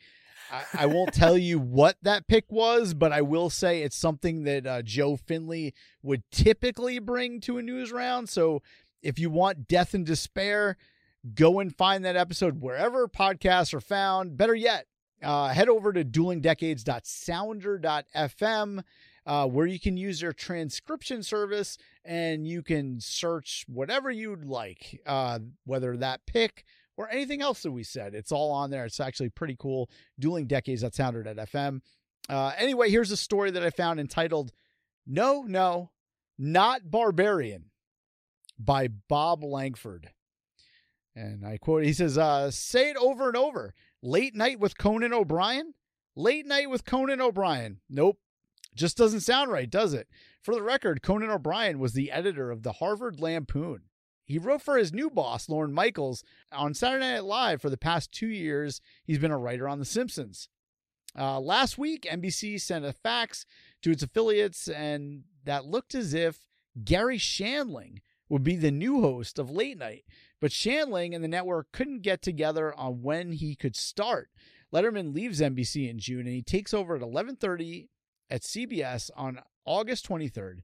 So NBC wanted Shandling in place by then, but he's busy till then, and he might be doing the best show on television, HBO's Larry Sanders Show. Shandling offered to start in September, but NBC said no. And now the network and everyone else are stuck with Conan O'Brien. When the news announcement was made, CBS was popping champagne corks. You don't think this is fodder for Dave's NBC jokes for the next 2 months? If these were baseball cards, no 6-year-old in the country would trade Letterman for O'Brien straight up. O'Brien's resume means he must be successful and a funny guy. None of it means he ought to be the host of Late Night. As you imagine, NBC affiliates are perplexed. To put it mildly, WRDC's Vicky Streets sums it up by saying, "Who the hell is he? This came out of nowhere. I'm sitting here stunned." Well, let me tell you, fucking Bob and what's her name? Vicky Street, who I've never heard of. Yeah, it only lasted 16 seasons and 2,725 episodes and brought us some of the funniest shit late night programming has ever had. Look at the network late night shows. They've been dog shit since Conan. He was erroneously removed from The Tonight Show. Fallon, he was all right for a while. Now he's meh. Colbert is a dumpster fire. Seth Meyers is ass crap. Corden, meh. And Kimmel's a turd. I mean, when Conan leaves TBS for good next June, late night shows are dead. He is the last of the Mohegans when it comes to late night shows. And Triumph the Insult Dog, he says, "Fuck off, Bob." I'm going to leave that with you. It's the announcement of Late Night with Conan O'Brien. I mean, talk about timing, though. Had Shandling been able to take over the show, can you imagine how the landscape would have been? We might not even have gotten Conan. Yeah. He stuck with the right show. He stuck with Larry Sanders instead of going to the late night. It was much more successful. True. All right. So this is news. Boy, we had the opening of Studio 54, which was, iconic, monumental. It's crazy times. And then entertainment based again with Conan O'Brien. It's interesting. Those are both big news things. The obvious big news thing that happened in April of 86 should have been the return of Halley's Comet, which, only comes around every 75 years or so. That would have been a cool, like we freak out over eclipses and everything. This is even, this is even cooler. This is a huge astronomical event. And that should have been like the highlight news event of April. Everybody likes April. It's spring. Everybody's going out. They're wearing shorts. Birds are chirping. Until the April 26th of 1986, which ended up with, and honestly, the opening of Studio 54, that was a worldwide type of thing. But basically, it was a New York thing. The Conan O'Brien thing on TV, it's basically a U.S.-based kind of media empire, kind of slugfest. This was a little different type of event. This was the Chernobyl nuclear reactor meltdown. God. Has a little bigger impact than those two things, in my opinion. Right up Joe's alley. Yep. Just, and it couldn't have come in any better time. Basically, it's 86, height of the Cold War. We're all Cold War kids. It's Reagan versus everybody. And it's, G.I. Joe versus Cobra.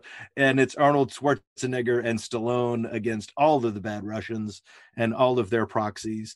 Chernobyl, was a crappy nuclear reactor site in Ukraine. It occurred on Saturday, April 26th, at the number 4 reactor of the Chernobyl nuclear power plant. It's considered the worst nuclear disaster in the history of the world, both in terms of cost and casualties, and is one of only 2 nuclear energy accidents rated at a 7. which happens to be the maximum severity number, on the international nuclear event scale, the other being the 2011 Fukushima Daiichi nuclear disaster in Japan, which, you know, that was a nuclear disaster because of an earthquake and a tsunami. So there was three things that had to happen for Fukushima to fuck it up. And Chernobyl was just bad, stolen Russian tech run by people that probably shouldn't have been running it. And the irony, the humor of Chernobyl accident, it was started during a safety test. Oh my God. So let's just say don't run any safety tests because you're not safe. But it was crazy because I remember the news coverage of this. We thought the world was, this is kind of, like I said, height of Cold War. We thought, we watch the morning after, we watch all the drill, like this is coming out of it, but we're still there. Like we could all be gone literally in the blink of an eye. Stallone's not going to save you. Reagan's going to be in a bunker somewhere, and we're all literally toast. Huge Cold War, and I'm a huge Cold War kind of, I'm not a buff, but I'm sort of an enthusiast, if you will, love the history, love the movies, love the espionage and the intelligence service and the geopolitics. You got, like, posters and shit? No, I just have all the books. That's right. It's just absolutely phenomenal of what, and by the way, it's still going on. Yeah. Yes. We've just actually reverted back. They've reverted back to 70s and 80s workbooks coming out of Moscow now. And who knows? Like, hopefully this was, just a safety check, boo-boo that, didn't work very well. But it became the biggest news thing for a long time. I mean, it was on the TV, it was scary as shit. Was the cloud going to come this way? Which way was the wind blowing? And ironically, at the time, fewer than 100 people died because of the accident. And then there's varying estimates of how many, dozens or whatever for, exposure and right after that. But according to the stats, the damage control and the cleanup estimated over 500,000 personnel worked on cleaning this thing up. And of course, they're probably all dead. And of course, there's no hard numbers and estimates because we're relying on Russian stats or Russian media, which you're never going to get that number. And it's probably 3 million people died from this thing, but there's no, confirmations of anything, of course, coming out of the Kremlin, just like nothing changes, from, 1916 on, it's been 105 years of exactly the same stuff. And we're still battling the same proxy wars and playing the cyber game. And man, what a different world it would have been if Patton had gotten his way. Who knows, right? And I'm not trying to be Mr. Rah Rah Go USA, but fuck that Rah Rah Go USA when it comes to the Cold War, right? We came out on top. So there's not really much to say. Like I said, there's not many stats. It just dominated the news worldwide for a long period of time. And 30 years later, they have a huge, series on premium services now. So, it still has a lasting effect.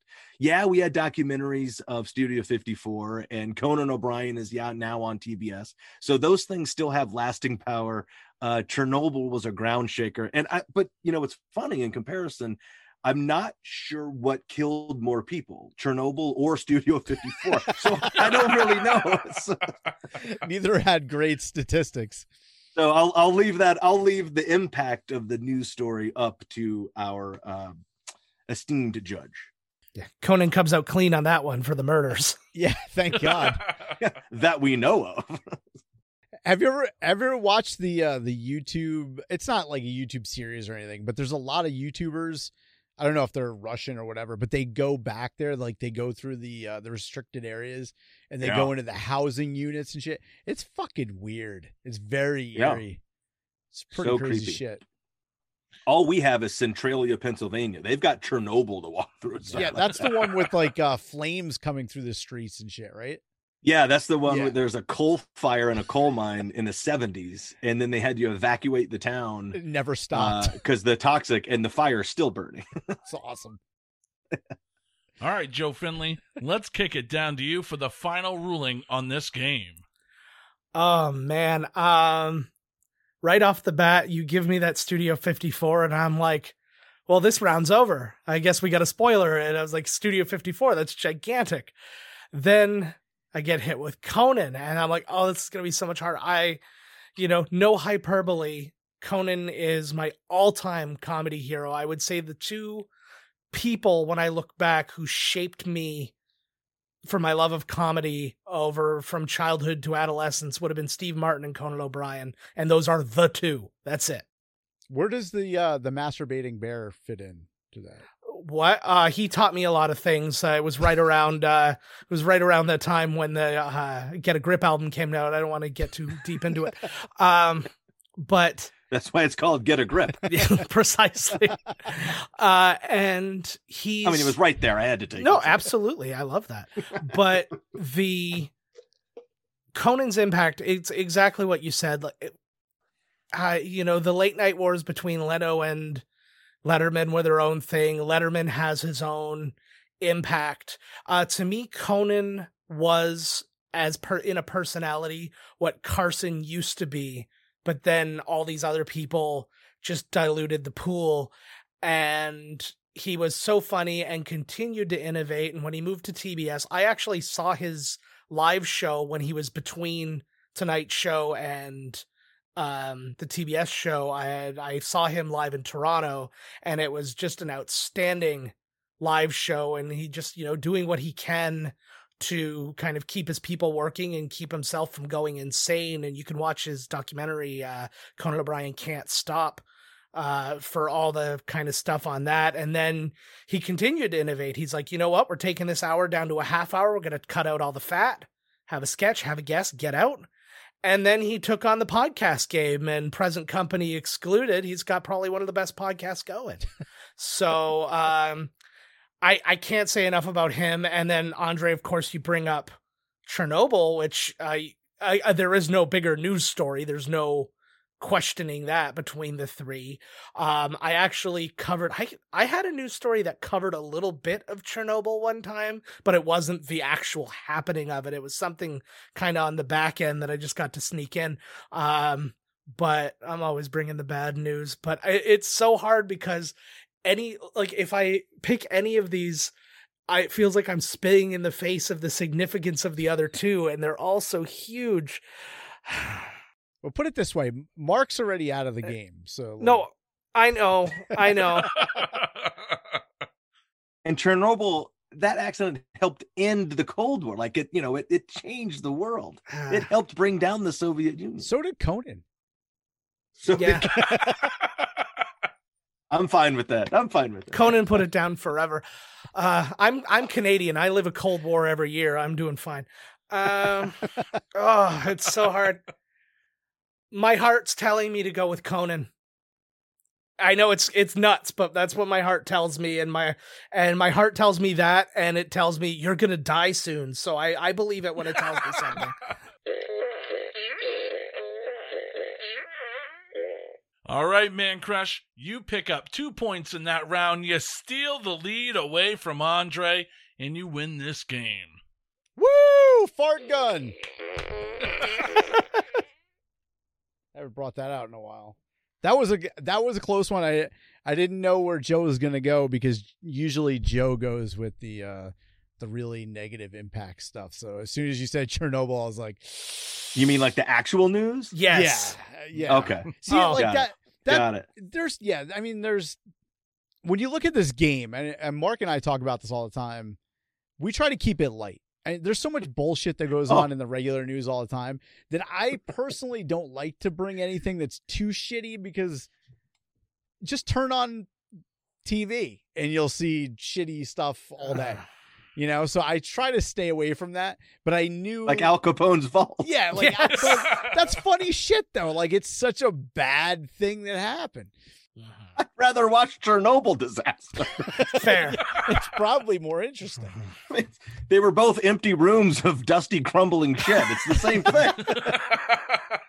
But dude, I'm super impressed how you came out on your first. You did better than 90% of the people that come on the show the first time that have to do it as a contestant. Okay. And I just looked this stuff up yesterday and I winged it, but I lived through it. So it was cool. Yeah. I mean, that's the thing. If you talk from the heart, I think you could sell a lot more shit than the pick itself. And I think you did that perfectly. Yeah. And I went off on tangent stories about myself. So that's always a winner. And do not get me wrong. I mean, this round or this game, it was really down to the wire on a few of the choices. And it's like tomorrow, the score could be much different. Just based on, you know, what's hitting me that day. And it's like, but like, there's no questioning how huge Chernobyl was of a news story, but there's different kinds of impact. And I was just, I don't know, the pop culture impact and the fact that he hit me in the Conan button, which is a really, really, it's a really, really soft spot for me. So, No explanation needed. I'll just have to whip your ass next time, man. Oh. But I do want to know what would have been our tiebreakers. So mine was going to be the movie The Crush, which is it's a movie with Alicia Silverstone once again, which I wanted to cement her in because in 1993 she kicked it off, but she never stopped. During 93, 94, she was huge. But she came out with the movie The Crush, which is her big screen debut, where she plays a 14-year-old psychopath. She was actually 16 at the time when she did the movie, but who tries to ruin her neighbor's life after he refuses to have sex with her. But the interesting part of this whole thing with the movie is that Alan Shapiro, who's the writer and director of this, it was based on a true story that he went through.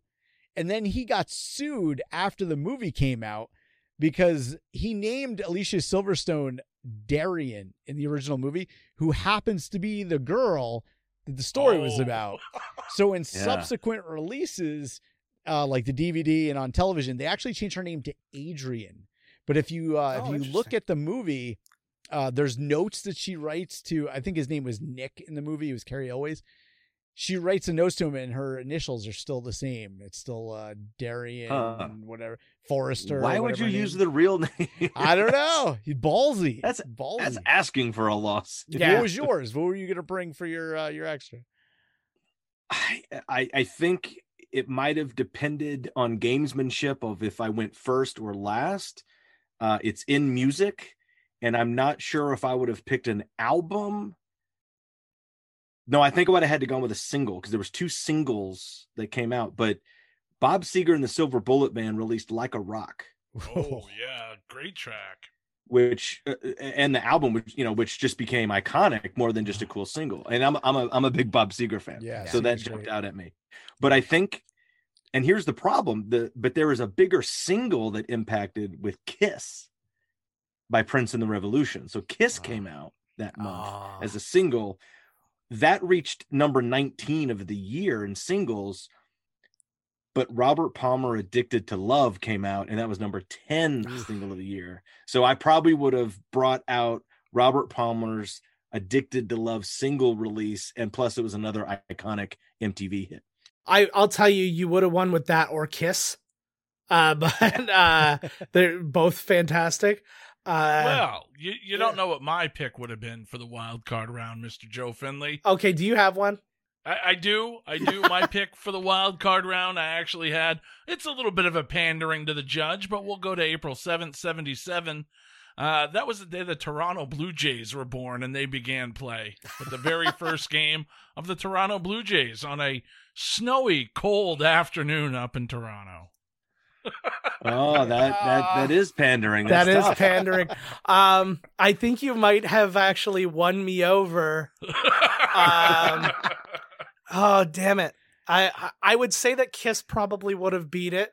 Addicted to Love as much as I love it and as big as it was, I feel like pandering could have squeaked it out, but but there's no beating Prince. You could have just said, hey, Prince, you know, took a selfie and left it on a subway floor, and I'm like, yes, he wins. Yes. And if you've never been to Paisley Park, go, because you'll lose your mind.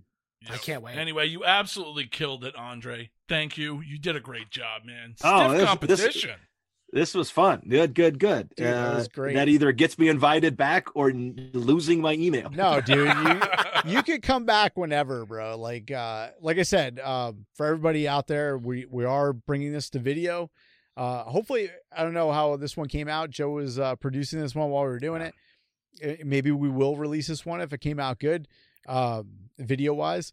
But I think. Yeah. You know, as far as these episodes go, I think you put in a lot of stuff and you put your personal stuff into it, which we don't get a lot of because we're not connected. We're not in Hollywood. We weren't on the same lots as Tom Hanks and Woody Harrelson and shit like that. So really great takes. And I just wanted to ask you, I saw a little off topic, but you're going to be at Mahoning next month. I am. I'm going to be at the Mahoning Drive-In Theater on April 16th and 17th. Yeah, 16th and 17th. They are doing an awesome two-night event, double bill each night of a movie called The Monster Squad, and then following up The Monster Squad with, you know, this new documentary called Wolfman's Got Nards. So it's, you know, which I also have a little bit of, you know, attachment to. Yeah, you have something to do with it. Yeah, but that's going to be awesome. We were trying to do it last year, you know, last fall, and it didn't work out, and it was sort of like, you know, height, you know, pinnacle of COVID time, and it would have been in October, and it would have been awesome. But instead of ending their season, we're sort of opening their season this time, and you know, those guys have been having some awesome events over the last couple of years, but especially this last year when drive-ins were the only kind of thing that people can enjoy safely. And it's just really cool to get a chance to go. I'm flying in for the two nights. There's going to be like distance photos, and there's going to be a ton of stuff to sign. So you can bring your own stuff, get it signed, or they'll have stuff there for you, for you to sign. You can sign something if you want to, but it's mostly going to be me signing. But, you know, it's just going to be really cool because I am a huge drive-in theater fan. And where I grew up, we used to have a lot of them. Right.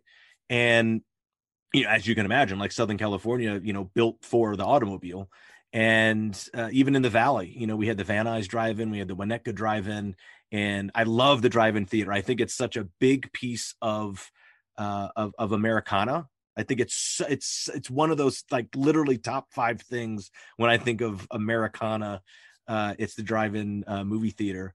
And there's not many around, but this last year, a lot of them got resurrected. So it's a cool resurrection story. But I used to go to the drive-in with my dad, and that was, you know, and friends. But it was really cool to go. And I, you know, you remember those movies that you see at the drive-in. Yep. And I remember I saw Octopussy at the drive-in, and it was like the first, one of the first movies I saw at the drive-in. Mancrush got some pussy at the drive-in. That's right. And it was, I was totally opposite. I went for the wrong reason. Yeah. And, you know, Bob Seger did a video at a drive-in, you know, so look at all how this is playing in. Right. But you know, I just remember seeing Maude Adams and actually realizing what Bond women meant, and you know how just stunning and amazing, you know, they all are, even to this day. She was my favorite up until Eva Green. Yeah, so good, man. Yo, Mahoning's great though. Yeah, I'm looking forward. It's going to be a blast. So, you know, if you know anybody, you know, throw them in the trunk and drive them over to Mahoning. No, don't do that. Don't hang out with me. Do it the right way at Mahoning. It's a single screen. It's the biggest screen in Pennsylvania. It's a fantastic place. I go there every year. It's like 2 hours. I'll see if Mike Ranger wants to go. The only thing is, hopefully it's not sold out, because they've been selling out every weekend. They do. Far. I know our they actually, I think they're dropping kind of like the next just even mention of it tomorrow. I made a little video for which is a Friday, and whenever this airs, but they haven't even really started marketing it. They did their original push, and they had a couple hundred tickets sold just off their on their opening on that day of the announcement. So hopefully it gets maxed out. I think they're capping it at I don't know what they're going to cap it at, but yeah, either show up day of or get, you know, please come because it's going to be fun. It's going to be rad. Don't come day of if you don't have tickets. You might not be able to. But I do know one thing that they said they're doing is usually when they have guests, they usually come about 2 hours ahead of time to start the signing line. Because sometimes the movies, whatever the first one is, will start playing while people are waiting for that. But they want me to come an hour earlier than that. To start, I guess they're anticipating a huge crowd, so I'll be signing for 3 hours before the first movie starts. Brilliant. So it's so we try to rip them out and get them there. We'll have mini posters and some production stills, and like I said, if you've got your own poster or you know, God forbid, a teen magazine or you know something like that, go ahead and bring it, and we'll get it signed for you know a nominal charge. Oh shit! So it looks like there is still tickets. I'm gonna buy mine right now because seriously. Once that ad goes up, they will be gone. I'm yeah, well, serious. You know, make sure, like, definitely make sure, you know, like I know ahead of time and we'll hang out and. Which day is better? I'll come sit on the hood of your car. Friday or Saturday. Which what? Which day is better for you, Friday or Saturday? I think they're the same. But I'll be there, probably wearing the same shirt both days, so it doesn't matter. It's my birthday weekend, so like. I know my wife won't say anything if I buy tickets on my birthday weekend. That'd be totally cool. Yeah. Well, it's nice that you get to, you use your birthday coupon to get out of town. For me, I'll take it, man. She won't come with me though this time because of the last time that I talked about a couple of weeks ago, where I was the guy in the middle of the night where my car alarm went off and I couldn't get the alarm off. I was driving and it wouldn't go off. Yeah, I was that asshole, but yeah, I'm gonna get these tickets and I'll see if Mike Ranger wants to go with me. We'll head up there. It's like 2.5 hours from here. Great place though. You'll be in the middle of nowhere, and then all of a sudden you'll just see this giant screen. And yeah, looking forward to it. Can't wait. Anything else coming up? I know last time you were on, we talked about you started planning the other documentary about the lady that was stealing kids and all that stuff. Are you still doing that or what? You know, that's on the list. I'm just starting to, you know, kind of, you know, everybody's kind of coming out of their groundhog hole, see if they see their own shadow or not. And yeah, that's definitely something still on the list, you know, but that's such a niche project. You know, documentaries are huge right now. Like a lot of people like them. They're hard sells though, you know, up front, because, you know, you just have to find the right kind of interest. Currently I just drove back from LA. I was in town for a week working on a couple other development things with some new ideas and a friend of mine's clients, you know, he's a manager and access to, you know, kind of network people. So I'm working on some TV concepts, but, you know, and then just working on, you know, you just don't know. I mean, it's kind of this thing. I love that documentary project. There's another documentary project that I like, which happens to, you know, affected an old neighborhood of mine. You know, it's a big gas leak, you know, a couple of years ago. It was this huge thing, you know, more uplifting, you know, type of things. And, very positive. You know, trafficking kids and like, you know, gas leaks at a natural gas plant and, you know, and then some crazy TV projects, but, you just never know what's going to pop up. So you got to have like 5, 6, or 15 things, you know, swirling around. Because you never know, you have a meeting or a phone call and someone goes, I like that. True. Well, it sounds like you got a lot of shit going on, but hopefully see you next month. And dude, come back on here whenever, because contestant, judge, whatever you want to do, I think you got both sides covered. I think we were all super happy with how this went, because this is the first time we did it, because we're always nervous about like, all right, who's going to come on to be a contestant? It is a tough thing to do. You got to find this or that. It is absolutely a tough thing to do, because you guys, like I was even intimidated coming in and while we were going, because you guys come in, you know, you find these great articles and you give a lot of the backstory and the stats. And, you know, you try to write down, you know, the highlights and you're like, well, what am I going to fill that with? You know, there's so much more kind of background information, but I tried to hold my own. You did fantastic. You got a grip. That's weird. Well, thanks again, Andre. But unfortunately, we're going to have to end this episode right here.